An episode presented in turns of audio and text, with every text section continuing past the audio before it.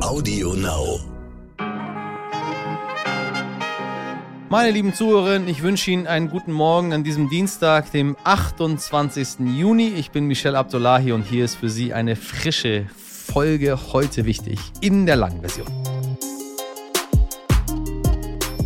Erstmals soll nun die Luxusjacht eines Oligarchen versteigert werden, die Axioma des russischen Milliardärs Dmitri Pumpjanski hat einen Wert von 71 Millionen Euro und soll in Gibraltar unter den Hammer kommen. Neben den Yachten wollen viele Staaten auch ans Vermögen der Oligarchen. Gleich berichtet die Soziologin Elisabeth Schimpfössel aus London, wie man die sanktionierten Superreichen zwingen will, etwas von ihrem Reichtum abzugeben und mit welchen Tricks diese wiederum die Sanktion abmildern wollen. Außerdem hat die Autorin mit 80 reichen russischen Bürgerinnen über ihre Wertvorstellungen und Ansichten gesprochen und nimmt uns gleich mit in diesen diesen ja, erlesenen Kreis, wie sehr die Oligarchen immer noch an Wladimir Putin hängen und warum besonders ihre Frauen, Töchter und Affären die Ölmänner in den Wahnsinn treiben. Gleich mehr dazu, wenn Sie sich immer gefragt haben, Oligarchen, ja, kenne ich, aber was machen die eigentlich so den ganzen Tag? Jetzt werden Sie erfahren, warum die Leute so wichtig sind. Zuerst für Sie das Wichtigste in aller Kürze. Russlands Präsident Wladimir Putin will im November am G20-Gipfel in Indonesien teilnehmen. Ja, wir haben bestätigt, dass unsere Teilnahme vorgesehen ist, sagte Putins außenpolitischer Berater Juri Uschakov am Montag der staatlichen Nachrichtenagentur TASS. Unklar bleibt, ob der Kreml-Chef persönlich anreisen will oder per Video zugeschaltet sein wird. Bundeskanzler Olaf Scholz hält sich eine Teilnahme offen. Es sei klar, dass die Gruppe führender Wirtschaftsnationen weiter eine große Rolle spielen werde und eine ganz enge Zusammenarbeit wichtig sei, sagte Scholz im ZDF.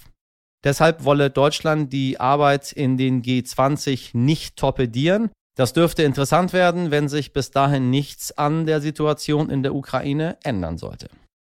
Für Krisenzeiten soll die sogenannte schnelle Eingreiftruppe der NATO künftig bis zu 300.000 Soldatinnen stark sein. Die macht genau das, was der Name sagt, schnell eingreifen, wenn es nötig ist.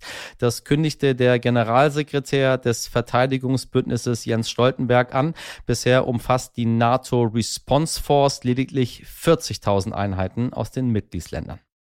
Heute stimmen die EU-Umweltministerinnen über die Zukunft der Verbrennerautos ab. Ab 2035, wie Sie ja wissen, sollen keine neuen Autos oder Transporter mit Verbrennungsmotoren mehr zugelassen werden. Die Ampelkoalition ist bei diesem Thema noch nicht ganz so geschlossen wie vermutlich die EU-Politikerinnen, denn bisher äh, stellt sich die FDP Sie können es ahnen, quer. Unabhängig davon wollen einige Autobauer übrigens schon früher voll auf Elektroautos setzen. Vielleicht richtet es am Ende ja doch die Wirtschaft.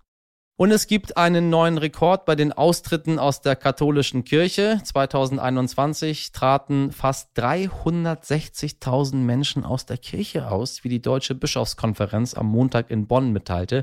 Der Vorsitzende der Bischofskonferenz, Limburgs Bischof Georg Betzing, zeigte sich von diesem sprunghaften Anstieg zutiefst erschüttert. Der bisherige Rekord lag bei 273.000 Austritten im Jahr 2019.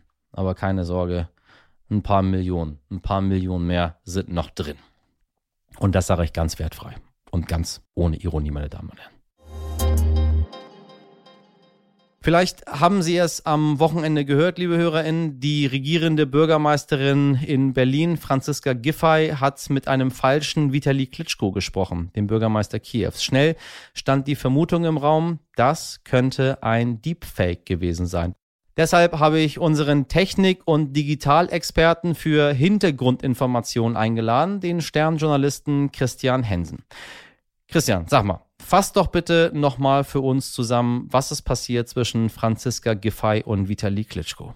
Passiert ist erstmal nicht viel. Eigentlich wollte Berlins regierende Bürgermeisterin Franziska Giffey per Videochat mit Vitali Klitschko telefonieren. Der Termin dazu wurde von der Senatskanzlei Anfang Juni vereinbart, aber es ist nicht bekannt, über welche Kanäle das zustande kam. Das Telefonat selbst fand dann vergangene Woche Freitag statt und äh, statt mit einem echten Vitali Klitschko zu telefonieren, sprach Giffey mit einer noch unbekannten Person, die sich als Klitschko ausgab und sich wohl auch so anhörte und, das ist ganz wichtig, auch so aussah. Frau Giffey sagt selbst, dass ihr dann im Laufe des Gesprächs die Fragen komisch vorgekommen seien. Das heißt, der falsche Klitschko habe etwa wissen wollen, ob Berlin bei der Planung eines Christopher Street Days in Kiew helfen könne oder man bei der Suche nach geflüchteten Männern helfen würde, die eigentlich in der Ukraine kämpfen müssten, das Land aber verlassen hätten. Als Giffey signalisierte, dass ihr etwas komisch vorkommt, endete das Gespräch abrupt und inzwischen ermittelt der Staatsschutz. Damit war die Bürgermeisterin übrigens nicht alleine. Auch Madrids Bürgermeister brach kürzlich ein Gespräch mit dem Fake Klitschko ab und der Wiener Bürgermeister führte das sogar bis zum Ende, ohne was zu merken. Direkt danach gab es Schlagzeilen, das Gespräch soll ein Deepfake gewesen sein. Was ist, was, was ist überhaupt ein Deepfake? Ein Deepfake ist, wie der Name schon sagt, eine Fälschung. Bei einem, und das klingt jetzt ein bisschen komisch, echten Deepfake spricht man von einem Video, das in Echtzeit mit Hilfe einer künstlichen Intelligenz generiert wird und tatsächlich sehr authentisch wirkt. Daher auch die Bezeichnung, denn Deepfake setzt sich aus den Begriffen Deep Learning und Fake zusammen. Für einen solchen Deepfake muss man über entsprechende Hardware und Kenntnisse verfügen und eine KI so lange mit Material einer Zielperson füttern, bis daraus neue, niemals in der realen Welt gedrehte Videos erstellt werden können. Eine aktuelle Hürde ist wohl noch der Ton, denn bislang sind Computer nicht in der Lage, Stimmen von Personen perfekt zu imitieren. Ich sage bislang, weil Amazon, Adobe und andere Firmen in dieser Sekunde genau daran arbeiten. Dann aber natürlich zu legalen Zwecken. Ein Beispiel, erst vergangene Woche zeigte Amazon, wie Alexa eine Geschichte mit der Stimme einer verstorbenen Großmutter vorliest. Sowas ist, wenn auch finde ich höchst creepy, immerhin absolut legitim. Zu Giffey's Deepfake gibt es jedoch erste Stimmen, die sogar schätzen, dass es sich bei dem Video nicht um einen KI-gestützten Deepfake gehandelt hat, sondern eher ein stark manipuliertes Video mit vorbereiteten Sequenzen. Das macht es nicht besser, aber ich dachte mir, ich sag's mal dazu. Besteht denn das Risiko, dass solche Fakes zunehmen und wie gefährlich ist das für Politik und Gesellschaft? Selbstverständlich gibt es das Risiko, dass diese Fakes zunehmen. Wie Frau Giffey in einem Interview vom Wochenende selbst sagt, das kann Vertrauen zerstören, Chaos stiften und für jede Menge Verwirrung sorgen. Diese Eigenschaften machen es natürlich zur perfekten Waffe im Arsenal der modernen Kriegsführung. Ich meine, man stelle sich vor, jemand ruft als Joe Biden beim Verteidigungsministerium an und befiehlt irgendwas. Krasser Fall, keine Frage, aber ein denkbares Szenario. Und genau davor warnt auch der Verfassungsschutz. Ich denke, man wird sich dagegen irgendwie schützen müssen und zum Glück geht das sogar aktuell noch ganz gut. Das Tonbeispiel hatten wir. Hier kann es genügen, auf die Qualität oder Unterschiede zu achten, wenn man die echte Person kennt. Für das Video gilt, ein echter Deepfake ist eine harte Nuss, aber noch haben die computergenerierten Bilder Grenzen. Experten raten zum Beispiel, wichtige Videotelefonate auf großen Bildschirmen zu führen, um Auffälligkeiten leichter zu erkennen. Zusätzlich gibt es kleine Tests, die man durchführen kann. Aktuell behauptet der Verfassungsschutz, ist es zum Beispiel für eine KI fast unmöglich, täuschend echt zu blinzeln und die Stirn zu runzeln. Und auch um den letzten Zweifel auszuräumen, sollte man das Gegenüber fragen, sich an die Nase oder an die Wange zu tippen. Denn das ist, wie man so schön sagt, für den Computer der absolute Endgegner. Das Bild würde verzerren und man hätte den Fake enttarnt. Vielen Dank, lieber Christian Hensen. Der echte Vitali Klitschko hat sich übrigens mittlerweile auch zu Wort gemeldet. Bei mehreren Bürgermeistern in Europa hat sich ein falscher Klitschko gemeldet, der absurde Dinge von sich gegeben hat, sagte er der Bild. Jetzt müsse man ermitteln, wer dahinter steckt.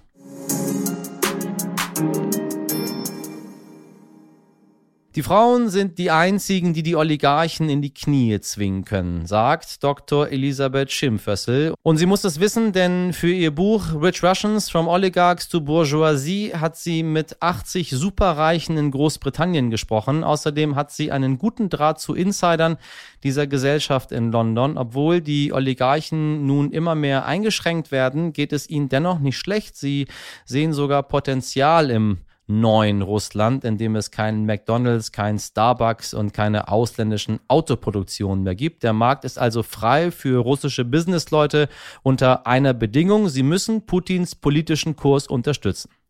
Ein spannender Einblick in eine sehr verschlossene Gesellschaft. Mein Kollege Dimitri Blinski hat mit der Soziologin Elisabeth Schimpfössel gesprochen. Frau Schimpfössel, ich grüße Sie. Hallo. Hallo. Sie haben mit 80 reichen Russinnen gesprochen. Sie haben Interviews geführt, vor allem in Großbritannien. Wie sehen diese Leute den, den Krieg in der Ukraine? Welche Verantwortung sehen Sie bei Putin? Ähm, aus Ihren Gesprächen, die Sie hatten, auch mit anderen Leuten. Das ist ja natürlich eine besondere Situation, denn diese Oligarchen oder diese reichen Russinnen einfach, die konsumieren ja wahrscheinlich auch englische Presse und sind weit weg von Russland. Oder ist es trotzdem so ein Zirkel, der so ein Stückchen Russland ist in London oder in Großbritannien generell? Das ist ganz unterschiedlich. Viele sind ähm, auch viele in Russland. Äh, insgesamt versuchen sie natürlich von Russland weg zu sein.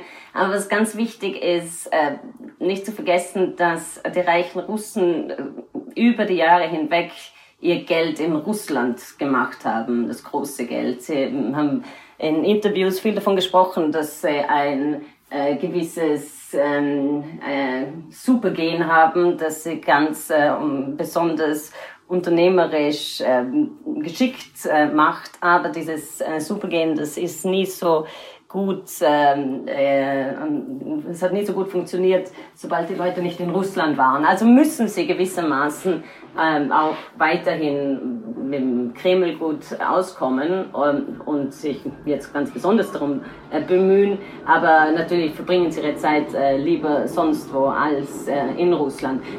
Putin, das freut sie natürlich gar nicht. Das wollte keiner der Reichen, keiner der Oligarchen diesen Krieg. Ist völlig nicht in deren Interesse, ganz im Gegenteil. Aber natürlich müssen sie sich, sich damit auch abfinden.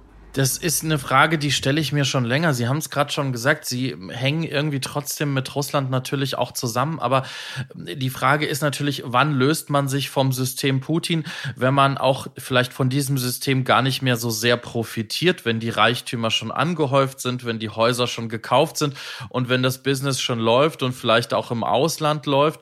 Äh, Putin schimpft ja gerne auch über Kapital im Ausland, aber generell auch über die Politik in Europa und in den USA. Und genau dort sind ja die Oligarchen auch gerne. Das heißt, was glauben Sie, wie lange bringt Putin denen noch was? Wie lange funktioniert dieses System? Naja, es kommt drauf an. Ähm, ich bin oft gefragt worden von Journalisten, äh, wer, denn die äh, äh, Putin, Putin-kritischen Oligarchen seien. Und da ist ein Problem, Putin-kritisch oder Kreml-kritisch werden sie erst, wenn sie schon außen weg sind. Solange man in Russland Geld machen kann, ist man nicht Putin-kritisch, äh, weil man mit dem Kreml auskommen muss. Zumindest sicherlich nicht äh, äh, öffentlich. Äh, das heißt jetzt, wenn die Leute halb aufgegeben haben oder aufgegeben haben oder sich sowieso schon im Kreml verstritten haben, dann können sie natürlich gut äh, im Ausland leben, Reichtum äh, den haben sie schon. Aber wie gesagt, nachdem ja das große Geld und wenn einem das wichtig ist und wenn man seine großen Imperien äh, weiter viel Geld äh, und Vermögen ähm, an, äh, ähm, äh, versichert haben will durch die, äh, dann kann man nicht sich ins Ausland absetzen. Es gibt natürlich große Investitionsprojekte von reichen Russen, aber wie gesagt, äh, das Geld, das Riesengeld wird nach wie vor in Russland gemacht. Von dem her äh, geht das gar nicht so gut. Im Moment ist es so, dass es ganz interessant ausschaut. In Russland selber ähm, ist äh, jetzt eine Situation, dass viele westlichen Firmen äh, sich abgesetzt haben. Und ähm, äh, Ökonomen schätzen, dass das ungefähr 500 Milliarden Dollar sind, die äh, da so quasi frei geworden sind, die eben von diesen großen westlichen Konzernen oder auch einfach nur äh, Ketten wie McDonald's, Starbucks und so weiter ähm, erwirtschaftet worden waren. Und das sind natürlich jetzt auch Marktbereiche, die neu verteilt werden können. Das heißt, äh, Putin hat einen gewissen Spielraum, dass er jene Oligarchen ähm, damit äh, dankt, wenn sie treu sind, dass er ihnen äh, diese Bereiche äh, zuschiebt. Und das wird dann wiederum heißen, dass äh, viele Bereiche in Russland eine größere Monopolisierung erreichen und ähm, viele ähm, Vermögenswerte in noch weniger äh, Händen landen.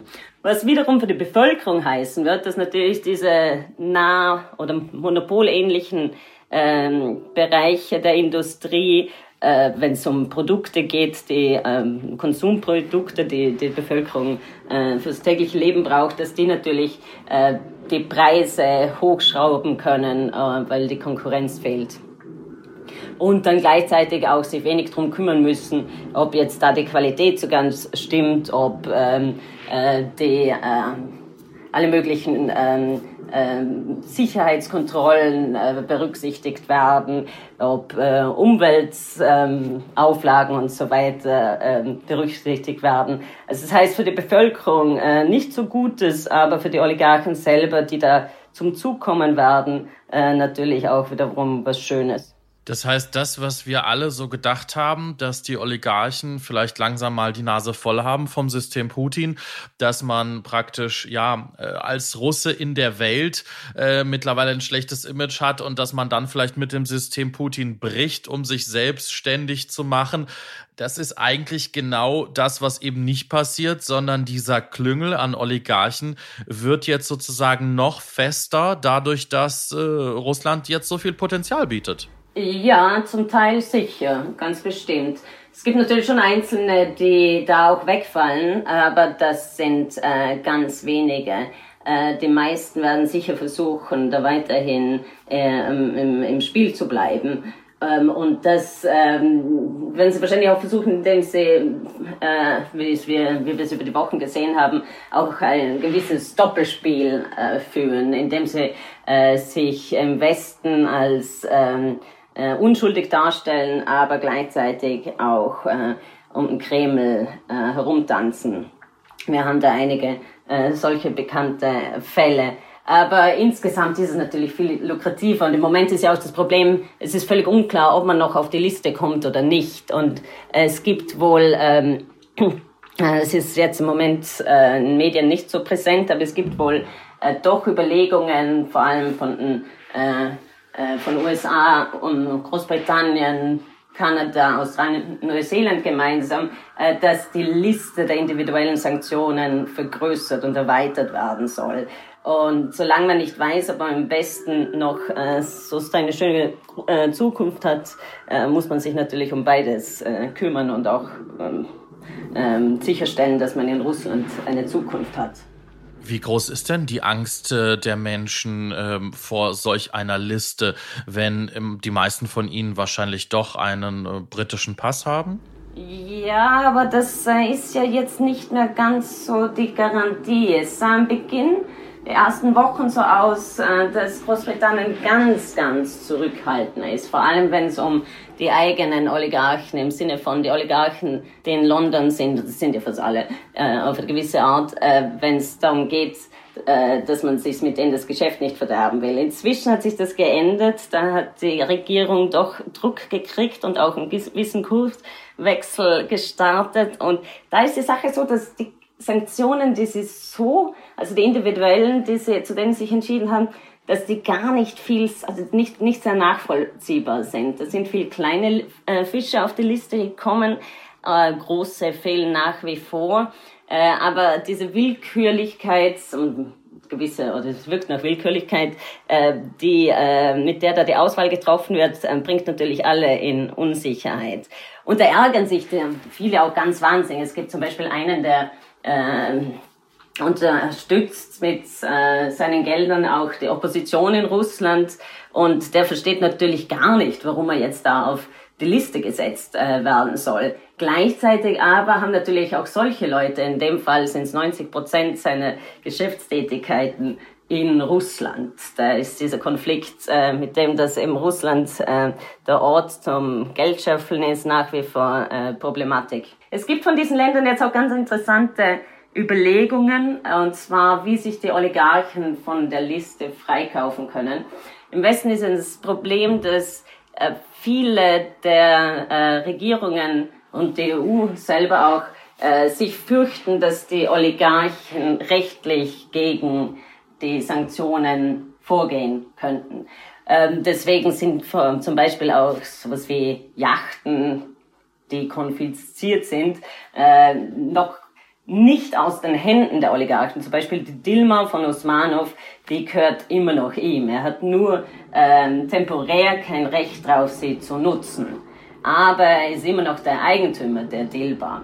Das heißt, dann in der Zwischenzeit äh, ist es der Steuerzahler, der dafür aufkommen muss, dass die Yacht, die große, ähm, auf Stand gehalten wird. Und das ist ja, wie wir wissen, wahnsinnig teuer. Äh, und jetzt, also wieder zurück, gibt es eine ganz schöne Idee von eben diesen fünf Ländern, USA, Kanada, Großbritannien, Australien, Neuseeland, äh, dass die Oligarchen sich freikaufen könnten. Und das wird dann so funktionieren, dass sie die Hälfte ihres Vermögens äh, sich davon trennen müssen und äh, zum Wiederaufbau der Ukraine spenden würden, ohne dass sie da viel sagen könnten, wo das genau hinfließt. Also du würden sagen, nehmen Herr Friedmann, der hat vielleicht zwölf äh, Milliarden noch und dann hieße das, äh, Herr Friedmann, bitte geben Sie uns sechs äh, Milliarden und dann sind sie von den Listen runter. Und das wäre es Ihnen wert. Das wird interessant sein.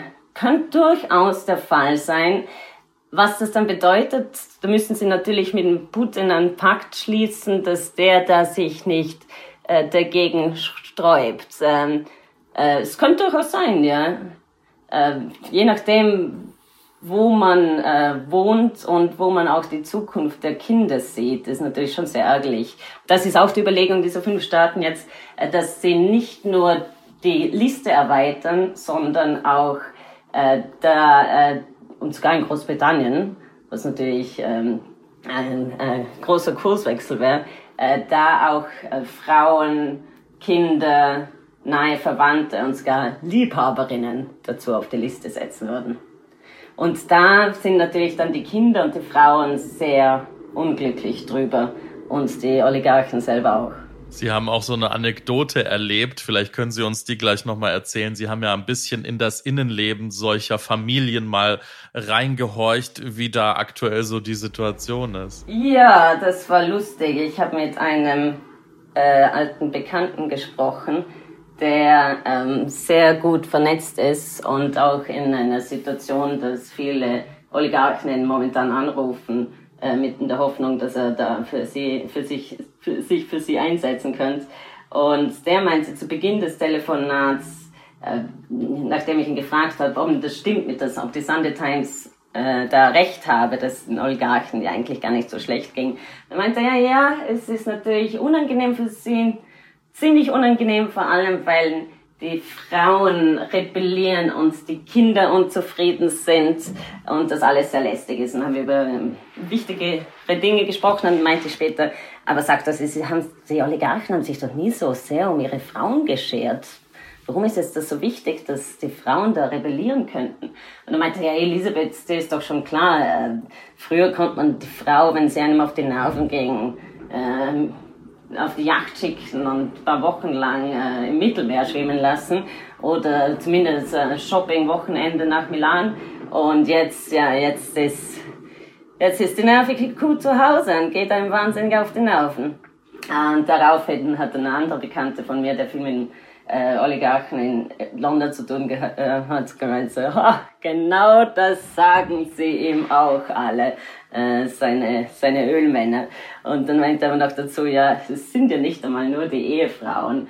Es ist die Situation, dass man da festsitzt und diese ganzen Frauen um einen herum einen in den Wahn treiben sind die Töchter, das ist die Mutter, das ist die Schwiegermutter, äh, das ist das ganze weibliche Personal um einen herum und man ist darin gefangen. Ja, darauf meint eine russische Freundin von mir dann lustig, ha, wie schon ins, äh, in, der, in der russischen Revolution im Februar 1917, ähm, als die Frauen es waren, die die Revolution angefacht haben. Wiederum sind es die Frauen die einzigen, die die, die Oligarchen in die Knie zwingen können.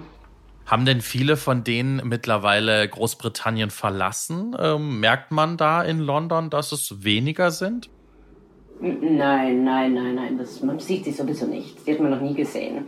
Äh, es kommen immer wieder äh, die Journalisten und wollen ähm, stellen, es ist so die Vorstellung, dass man, wenn man äh, durch die teuren Geschäftsstraßen geht, da irgendwie ein Oligarchengefühl kriegt, äh, das ist so überhaupt nicht. Das, diese Geschäftsstraßen, die sind für äh, ein viel ärmeres und größeres Reich, also für die armen Reichen, sagen wir so. Äh, die Oligarchen selber, die hat man nie gesehen. Also vielleicht in manchen Clubs äh, die Frauen unter der Woche, ähm, wenn die Männer in Russland ihre Geschäfte gemacht haben. Aber so die ganz Großen, äh, die haben ihre eigenen Plätze, wo sie sich äh, treffen. Und äh, die Hierarchie unter den Reichen ist, ist, ist irrsinnig groß, insgesamt würde ich mal sagen, auf der Welt, aber auch ganz besonders in Russland. Und es ist nicht so, dass sich ein Oligarch jetzt mit einem äh, armen Reichen äh, viel äh, abtun wird. Frau Schimpfersel, vielen lieben Dank Ihnen für diesen spannenden Einblick. Dankeschön. Ja, hat mich gefreut. Vielen Dank für diese Einblicke an Elisabeth Schimpfersel und Dimitri Blinski.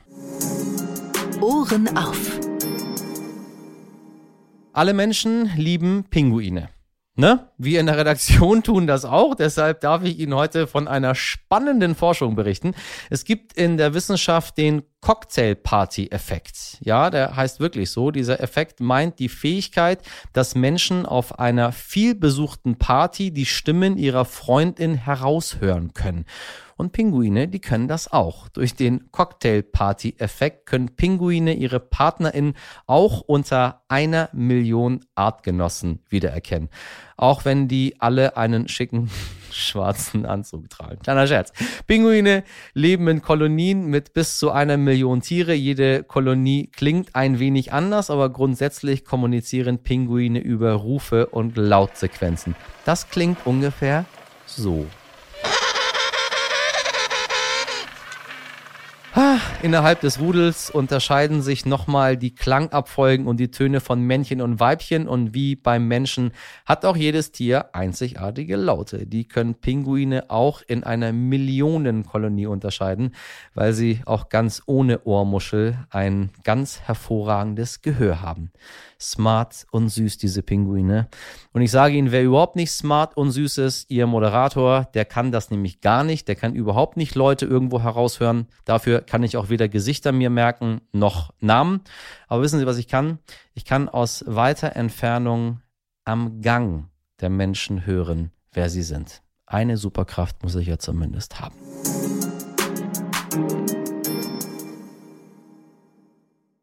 Ich hoffe, wenn Sie unsere heute wichtig Melodie hören, wissen Sie mittlerweile schon, was kommt.